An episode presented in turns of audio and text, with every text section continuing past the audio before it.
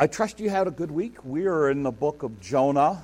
Uh, we're going to be there for at least two more weeks. So I was going to try to do something on Father's Day, but it doesn't work with what I want to be, where I want to be by um, July. So uh, next week we'll uh, we'll get to chapter four in the book of Jonah. This morning we're going to get all the way through chapter three. Uh, in chapter one, we talked about the idea of Jonah is a prophet to Israel. God has told him he wants him to go to Nineveh. Nineveh is 500 miles away. Nineveh is the, the enemies of Jewish people. They have slaughtered and massacred Jewish people. They have done horrible things to them. So Jonah's in a conundrum because if he goes and preaches and they repent, then his enemies continue to live and the Israelites are going to hate him. If he doesn't go, he's, on, he's not doing what God wants him to do, so that's a problem too. Uh, so he's really in a, in, in a, kind of a rock and a hard place. He heads south from Jerusalem. He gets to a crossroads where if he turns right, he goes to Joppa. If he turns left, he goes to Nineveh. And uh, in chapter 1, Jonah turns right. He goes to a place called Joppa, and he gets on a boat. And literally, from Jerusalem to Nineveh is a 500 mile trip. Jonah heads 2,500 miles away. So he basically goes to the end of the known world at that time. I mean, he gets as far away from Nineveh. It's not like, you know, I'm running from God. You know, God wants me to go to Odo, I go to Smithland. Um, this is a, God wants me to go to Odo, and I go to Japan. I mean, that, that's the analogy, okay? This is like, how far away can you get? So that's kind of what the, the, and so you know the story. Up until now, he gets on the boat. Um, a lot of people want to debate this story and say, is it fiction? Jesus Christ refers to it on two occasions. So if it's something that Christ referred to, you, you know, you kind of have to take it as authentic and true. You can't just blow it off. And so, chapter 2, he gets on a boat. The storm comes up.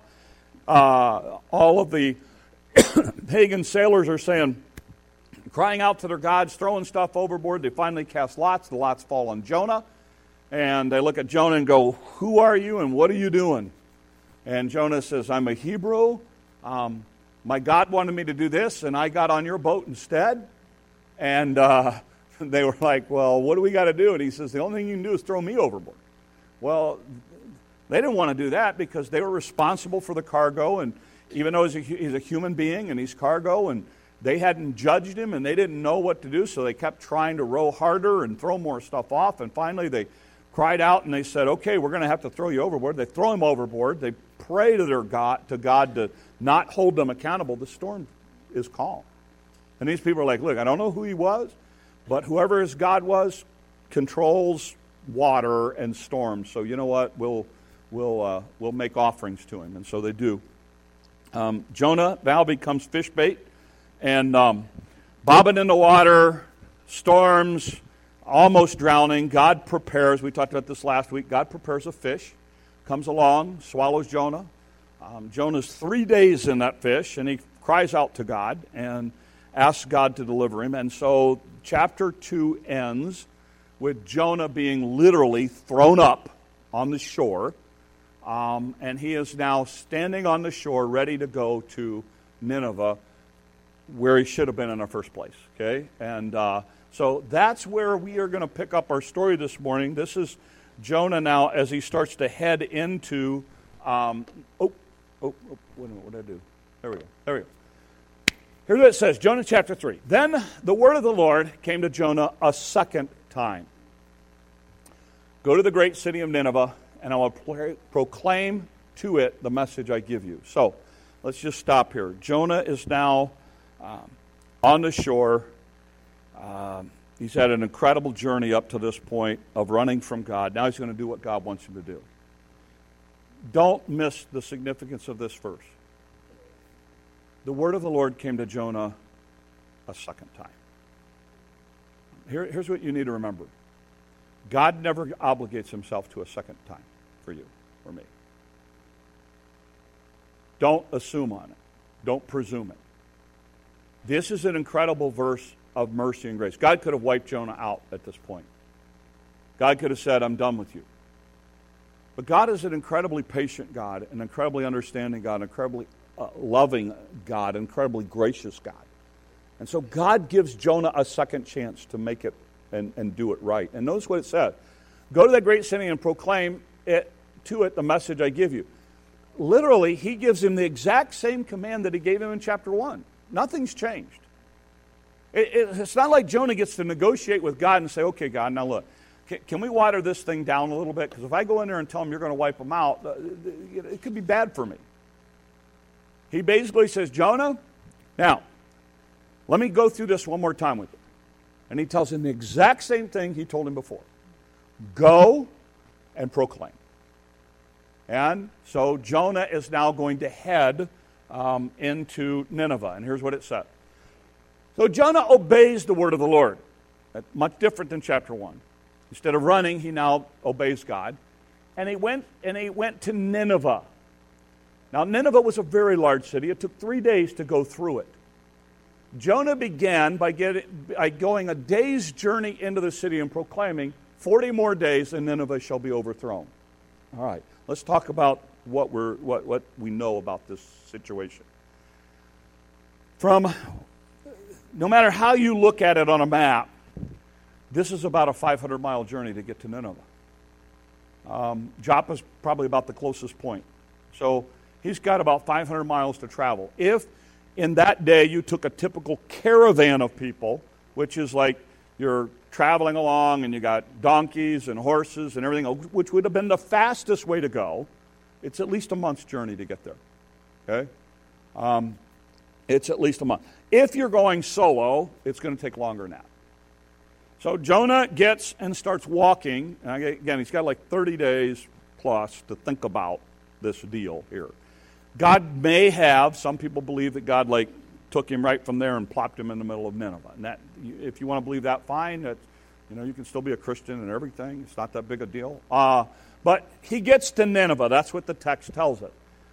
Let's talk about Nineveh for a second. Nineveh is a very large city. Depending on who you read and what archaeologists and all that kind of thing, um, estimates are the walls around the city were anywhere from three miles to eight miles.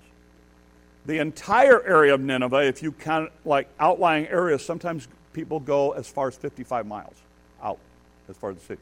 So when it says it's an exceeding great city, we know that there are 120,000 children in the city. Okay? Um, conservative estimates are the city of Nineveh has 600,000 people in it. Now, let me put that in perspective. The census for Omaha is 466,000 people. So, about one and a third times the size of Omaha. Okay? That's the size of a city we're talking about that, that Nehemiah, uh, Jonah, Mr. Jonah, Mr. Israel prophet, is going to walk into this pagan city and he's going to tell them this message 40 days, 40 more days, and Nineveh will be overthrown. What's interesting is, as you go through this text, notice what it says. He began by going a day's journey into the city. Most likely, what Jonah would have done is he would have gone into where the city council meets or the big leaders of the city or that kind of thing. He would have had a meeting with them because he's a prophet from foreign countries and walk in. He'd say, Hey, I got an important message for you guys. And they're going to kind of listen to him. Uh, and he's going to say, Here's his message, okay? 40 more days, and Nineveh shall be overthrown. Um, this is eight words in English.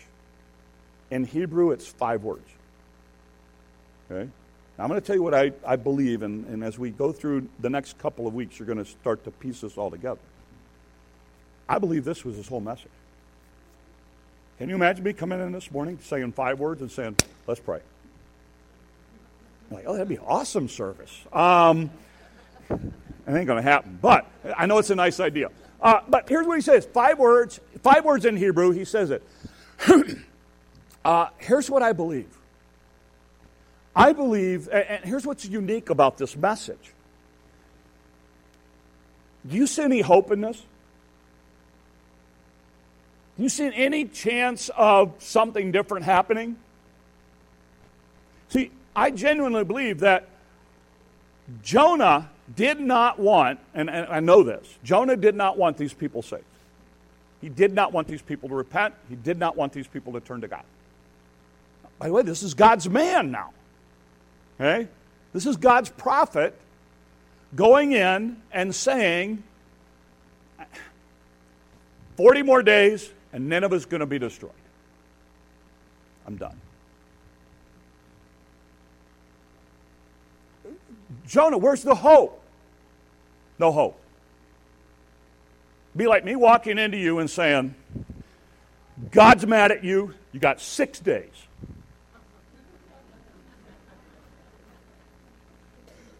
You're like, where's the love? Where's the grace? Where's the compassion? There's none of it. There's none of it. Where's the speak the truth in love? None of it. 40 days, you're done. That's it. Now, I want you to think about this for a second because we miss this stuff. You're living in a pagan city, doing your pagan thing, worshiping your pagan gods, being mercil- merciless to your enemies, doing horrible things to your enemies. Some clown comes from 500 miles away and says his God's going to wipe you out in 40 days. And you say, What? Yeah, right. Sure. You know, whatever you're drinking, you need to stop. You know, I mean, really, you don't have any confidence in this thing. But here's what's amazing look at what happens, okay? The Ninevites believed God. A fast was proclaimed. And all of them, from the greatest to the least, put on sackcloth. Now let's just stop and understand what sackcloth is. Sackcloth was a way of showing repentance and sorrow. It was the idea of making yourself miserable. Often, what it would involve is putting on something with goat's hair on it that was scratchy. So, here's our modern day analogy. Let's say that tomorrow morning you decided to repent with sackcloth, and we're going to make it a modern day version. This is what you would have done. You would have gone in in the morning, you would have put on a wool sweater, you would have put on wool pants, you would have put on gloves that were scratchy and itchy, and you would have put on a wool hat, and you would have gone outside to work. Now, how comfortable are you? Not very. That's the whole idea. The whole idea was I'm going to make myself as mi- humanly miserable as I can, short of death. To show God I'm serious. And then it says, and when Jonah's warning reached the king of Nineveh, he rose from his throne, took off his royal robes, covered himself with sackcloth, and sat down in the dust. Some versions say ashes. Okay? Here's the idea the idea is that they would cover themselves then with dirt. Because Genesis says that we are from dirt and to dirt we return.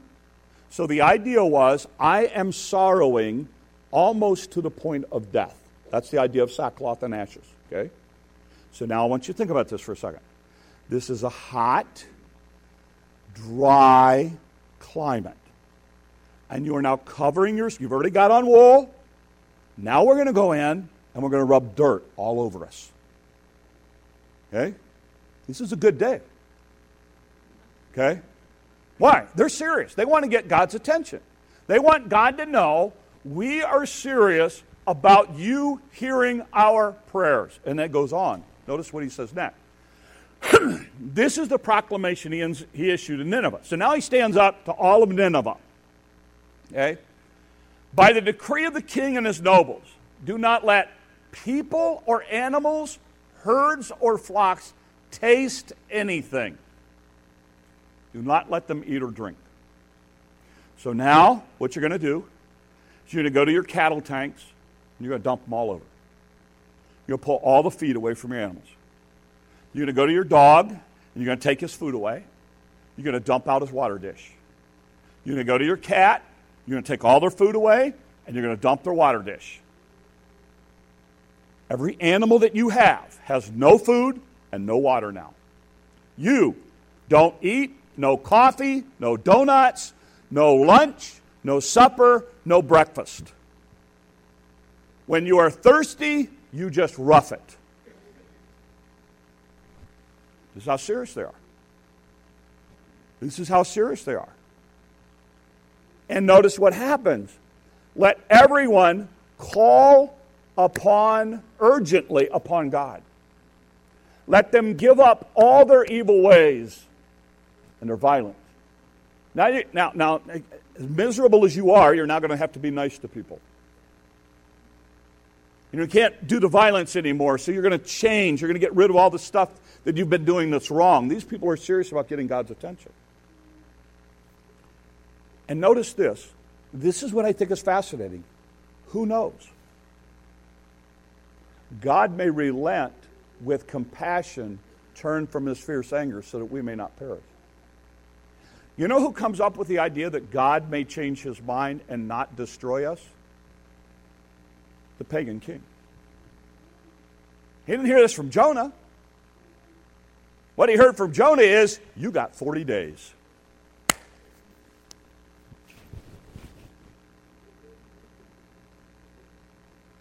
And you're going to see next week. You're going to see next week. Jonah's serious about this. I, I like what one writer said, uh, and I, I, cannot say this any better um, than what this guy said. I got I to find it. I got to find it. A graceless message delivered by one living in the shadow and experience of grace.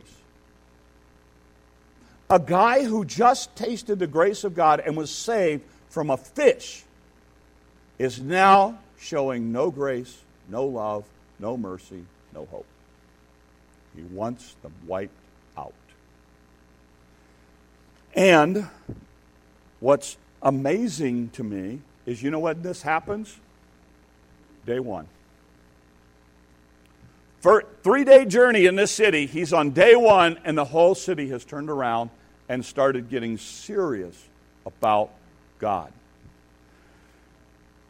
This repent. Let me tell you something. If you're doing this kind of stuff, you're serious. Okay? And, and again, don't lose the impact of this. Your dog looking at you going, tough. We're trying to get God's attention. Rough it out. That cat, meow, meow, meow, meow, meow, meow. Looking at your, your private livestock out there about ready, being dehydrated, about ready to lose them. Don't miss the importance of this. Your little children, 120,000 of them in Nineveh. I'm hungry, Mom. Can I, can I have a cracker? No, we're getting serious about God. Get over it. Can I get an apple juice? No. That's serious these people were. They were incredibly serious. I mean, you know, we, I mean, you know, I mean, you know, I mean, some of you have to bring snacks to get through the service. I mean, can you imagine? You know, no kids or that kind of thing. Um, here's a question. No names, Aaron. I'm not mentioning a name. Um, but you, you, know, you can relate to the pregnancy thing, so you get a bypass on that. Uh, you know, I think we've got like four people due in here in the next year. I mean, it's um, so you know, uh, we're going to change the coffee or something. But um, I, here's a question. Okay, here's a question for you. When there's no grace, no hope, no love, no anything else, five words, why this kind of response? Now, I think God did something in heart, but the bottom line is then we don't even need Jonah. So there's Bible, and then there's what I think. Okay? Up until now, I'm talking Bible. Now, I want to talk about what I think. Okay? Here's what I think. I think there was a visual thing that was going on here, too. See, I think that Jonah being in that fish for three days, his skin had become all pruny. These people are naturally dark complected. Between the stomach acid of the fish I think he had been bleached white. I think the stomach acid had pitted his skin for three days. So honestly, I think this guy looks somewhat like a ghost and some foreign creature. I don't think he even looks human. And when you tie that to the idea of fish, and, the, and literally the, the etymology of the word Nineveh goes back to have a fish related to it.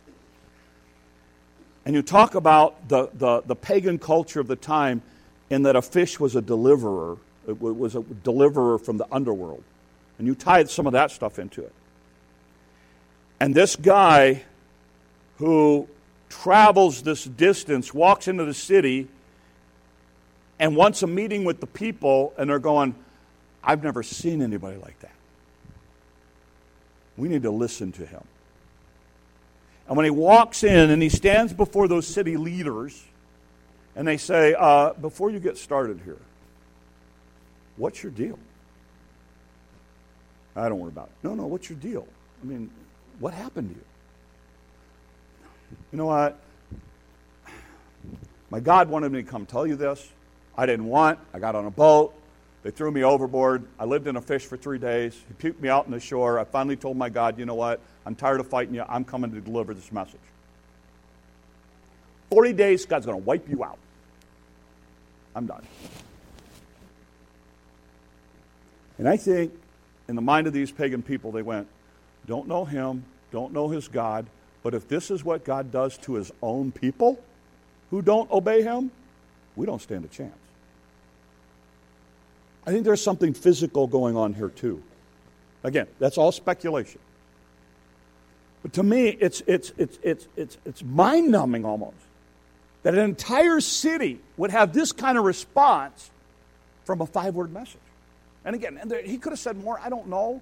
But I, I just don't, again, I don't think he said more because I don't think Jonah, Jonah was like, okay, God, you tell me what to say, and I'm not saying a word more because I want these people gone. And it makes a difference. And these people get really, really serious because they genuinely believe God is going to judge them. And they're scared. So they will do literally anything to get the attention of God. And if that means not feeding their children, themselves, wearing sackcloth, ashes, making themselves miserable. And by the way, I, I, again, don't lose the, the impetus of this when we talk about in a, in a Middle Eastern world where it's hot and dry and you sweat like a dog, wearing goat's hair with dirt on your skin and not eating or drinking. That has that that that that says you're serious. Notice what it says. When God saw what they did, and how, and I think this is, and how they turned from evil See, this wasn't a, okay, God, we're sorry, please forgive us so we can go on. This was a, God, we're sorry, we don't know who you are, we're scared, don't wipe us out. We'll get rid of all of our junk and our evil ways. We're going to do, we're going to do it differently. He relented. By the way, he relented is the same word that is used for they turned from their evil ways and did not bring on them the destruction he had threatened. For those of you who are students of the Bible, this is the greatest revival in all of the Old and New Testament. Preached by a guy who didn't want to see any results. Consequently, one of the most faithful prophets in all of the Old Testament is a guy by the name of Jeremiah, who preaches his entire life and sees not one convert.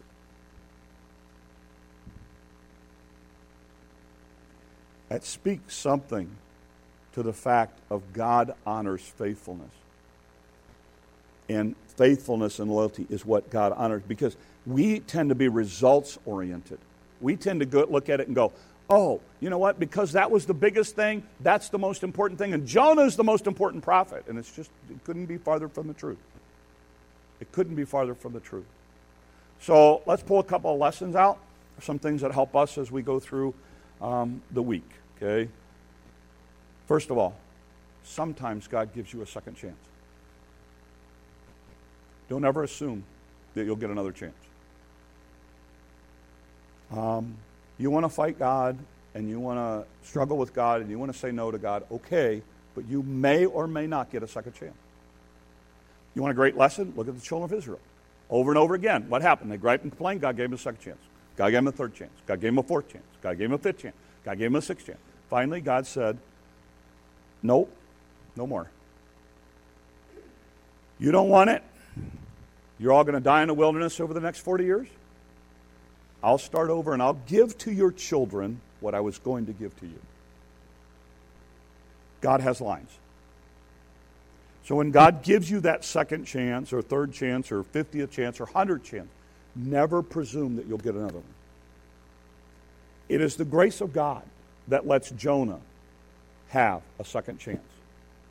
For those of you like me that have had those second and third and fourth chances, you learn from them and you do things differently. And when you have been given, for some of you, you've been in a situation where you know you didn't deserve a second chance, but God let you have it, another go at it. God lets you do it again. It's important for you to understand that that is the grace of God. That is God's grace to you. That is God's love, God's mercy, God's patience, God's understanding to say, you know what? I know you really dropped the ball here. But you know what? I'm going to give you another shot at it. Don't take that for granted. Don't, don't abuse that. Don't assume on that. Don't presume upon that. Understand that's God's love and mercy and grace to you. And for those of you who are in that situation and you understand the value of that, we make the most of that second chance. And Jonah here, he does what God wants. We'll talk about that in a second, but his heart's not in it. Second idea that I think you see here is God doesn't change. You know what Jonah was supposed to do the second time? The same thing God wanted him to do the first time. See, God didn't come to him the second time and say, okay, Jonah, I know that was a little hard, so I'll tell you what. This time you go to Nineveh and you just soften it down. Let's make it easier for you, Jonah. No, God doesn't change. Now, listen to me because this is so important. Kids, those of you who are teenagers, college, young people, please listen to me. You're in a culture which is trying to change church and the Bible and Christianity. And they're coming to the church and saying, um, if you, I just read a deal on this this morning, if you love us, you'll do it this way. Um, and, and, I'm wrestling with this, but it was a great, it was a great thing. Just because you don't feel loved does not mean I don't love. You need to think about that. Just because you don't feel loved does not mean I don't love. See, we're in a culture which says, you should love me on my terms. And if I feel loved, then you love me. Really?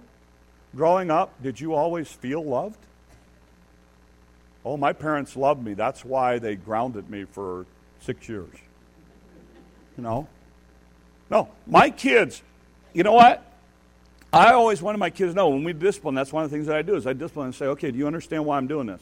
First of all, I didn't care whether they understood or not. I just wanted to see if I actually made a little progress. Um, and I tried to help them understand it. Sometimes they did, sometimes they didn't. I said, secondly, I said, do you know that I love you? And it didn't matter to me what they said. I, I wanted them to be able to say, Yeah, I know.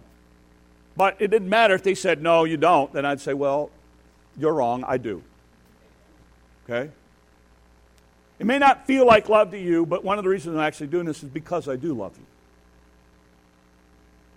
And we're in a culture which says if the church loved us, the church would change this stuff for us. No, no. God's word is the same. God doesn't change. He is the same yesterday, today, forever. If it was wrong before, it's wrong now. Period. Does that mean I can't love?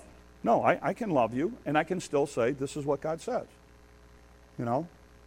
You say, well, well if, if, if you really loved me, you would agree with me. No, I love my wife. But that does not mean we agree on everything. In fact, she's wrong a lot. but I love her. Okay? I love her. Okay? And, and we've got to get across this. We've got to understand that God's, God's message here, God's, God's thing did not change for Jonah. God didn't readapt it for him. Jonah didn't get to negotiate terms with God. This is what God said, this is the way it is. And that's important for us to understand. And it's important, kids, to understand that, look, just because you don't feel loved does not mean you aren't loved. And as you grow and as you mature, and one day, Lord willing, if you become parents, you will understand that even more. Because some of the hardest things to do are to, to discipline or to say no to your kids or to enforce things with your kids. Last thing is this, and th- this is the one that some of you are really going to struggle with. So, because uh, I'm going to kind of take your little world that you have known and you've been taught a lot of your Christian life, and I'm going to rattle it for a minute, okay? We are taught that to obey, obedience, is to do the right thing with the right heart attitude. That's what we're taught. How many of you nod your head? I mean, you've heard that, right? You know that, okay? I'm going to challenge that today. Obedience is doing the right thing, period. The right heart attitude is about you. Obedience is about doing the right thing. Now, the ultimate goal is to raise a group of children and to raise a group of adults who do the right thing with the right attitude. That's the ultimate goal. But the right attitude is about you, not about obedience. Let me give you an example. When, my, when I tell my kids, when they were growing up, I want you to go clean your room. I can't believe I have to clean my room. You know how many. Or, oh, can't believe you're going to do this to make me. Keep? All right. Question. As a parent, what do I want done? I want the room clean. Period. You want to whine about it? Whine about it. I just don't want to listen to it. I'll close the door and you can whine all you want while you clean your room. Clean your room. What do I want as a parent? Obedience. Isn't that what I want as a parent? I want obedience. what I would love is obedience. I would love the child to look at me and go, Oh, goody, I get to clean my room and make you happy. That is the best thing in the world. Thank you, thank you, thank you, thank you, thank you. At that point, I take my child to a doctor. Something is majorly wrong at that point. I mean, that's ultimately, though, that's my big thing is you're doing the right thing with the right attitude, and it'll go so much easier for you. What's interesting. God honors Jonah's obedience, even though his heart wasn't in it. You get that? God honors his obedience. And you're going to see this in the next two weeks. In fact, you're going to see at a level you're going to go, how in the world could God's servant even think like he thinks? You're going to see it in the next two weeks. But God wanted Jonah to obey, and God honored his obedience. And because he was obedient, one of the greatest revivals in all the Old Testament takes place. Even though his heart wasn't in it. Now, listen, that is a revolutionary principle if you will start to think it through. Because you have been taught, and I have been taught, that we need to have a heart in it. So here's what I hear people say You need to forgive so and so. I can't forgive so and so. You know what they did to me, and da da da. And I've got to wait until my heart's right so that I can forgive them without being, here's what you say, a hypocrite. Because God doesn't like hypocrites. And if I forgive them and my heart's not in it, guess what? I'm going to be a hypocrite. So we forget, okay, you won't be a hypocrite, but you'll be disobedient to God, who says, Forgive them as God, for Christ's sake, hath forgiven you. That's command, not even an option. Well, I, I just, my heart has to be in it for it to be real. No, it doesn't. Just be obedient. Go forgive them. oh, but, but you know how hard that will be? Be obedient. Be obedient. Be kind, tender hearted. I can't be nice to them because you know what they did to me? They did this, they did this, they did this, this, this. And if I try to be nice to them, it'll just be all fake and phony. Be kind. Be obedient. Well, you, you just don't. Time out. You're, you're fooling yourself. You'll be obedient. You know? And whatever it is. You know, oh, I know I need to be baptized, but I have all these excuses on, oh, be obedient. When all preach the gospel, baptize them in the Father, Son, and Holy Ghost. Be obedient. Oh, you know what? It's just so hard to be nice to that person. They are the meanest person on the planet. Be nice. Be kind. Be tender hearted. You know how hard it is to tell them what I really need to tell them because you know what? I, if I tell them this, it's just going to be speak the truth in love. Speak the truth in love. Be obedient. Can I tell you what I found, particularly on the forgiveness thing? I found that when you're obedient, what happens is God takes your obedience and works that in your heart, and before you know it, because you have done the right thing, God starts to work in your heart, and before you know it, your heart lines up with your actions That's what I found. Because you see, when you and I are obedient, then God uses that. God does not save all these people because of Jonah's heart. He saves these people because of Jonah's obedience. The irony is, when Jonah dies and stands before God, when Jonah died and stood before God, because he didn't do it with the right heart attitude, he loses his blessing and reward the people still got saved. Jeremiah, on the other hand, because of his hard attitude, gets honored and rewarded. I want to challenge you with this idea because sometimes I think we convince ourselves that our disobedience is okay because of our because we want to do it with sincerity. And God doesn't want us to be disobedient. Okay? And I really want to challenge with this because we're in a world where we excuse a lot of stuff, and unfortunately, we excuse it with this idea of I, it's got to come from it's, it's got to come. I have to do it without being a hypocrite. And some of the hardest situations I've ever had is when I just had to swallow hard, very hard, and say, "All right, Lord, you've told me to forgive, so I'm going to forgive, and I'm going to act in a forgiving way towards this person. And what I have found is as I continue to do that, God starts to soften my heart. And what I have found, my heart starts to line up with my actions. And I just want to challenge you because a lot of us have been taught this idea of uh, you, you, you got to feel it in order to go do it. Well, you know what? This passage teaches be obedient and God will honor it. And, and, and I want to challenge you because I think it's easy sometimes for us to. And, and here's the other thing this passage also teaches God judges. Um, you, are gonna, you, you see that when you study the whole story of Nineveh all the way through. They repent, but you know what? They go back to their old ways, and God does have to wipe them out. You see this in Jonah. Jonah becomes disobedient, and God has to deal with him you know, this idea of I can't believe a loving God um, would judge or, or, or, deal with it. No, because He is a loving God, He is also a holy and just God, and He does judge. And He does judge. That's why when Jesus is here, He pleads with people I'm the only way, the truth, and the life. No one gets to the Father but by me.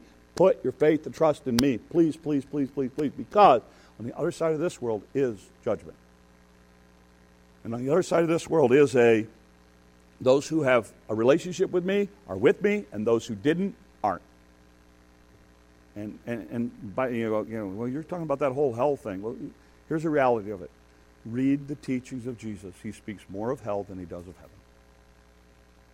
He speaks more of separation than he does of being with him because he understands the importance of understanding he is the only way to God. In this story, these people get serious. They get dead level serious about turning to God. And as pagan and as horrible as they are, God says, I will spare you. Just as I gave Jonah a second chance, I'm going to give you a second chance. Because that's the kind of God he is. And you're going to see next week and then a week after. And Jonah gets mad. And Jonah gets mad. Greatest revival in the Old Testament. God's man should be thrilled. And he's madder than a hornet.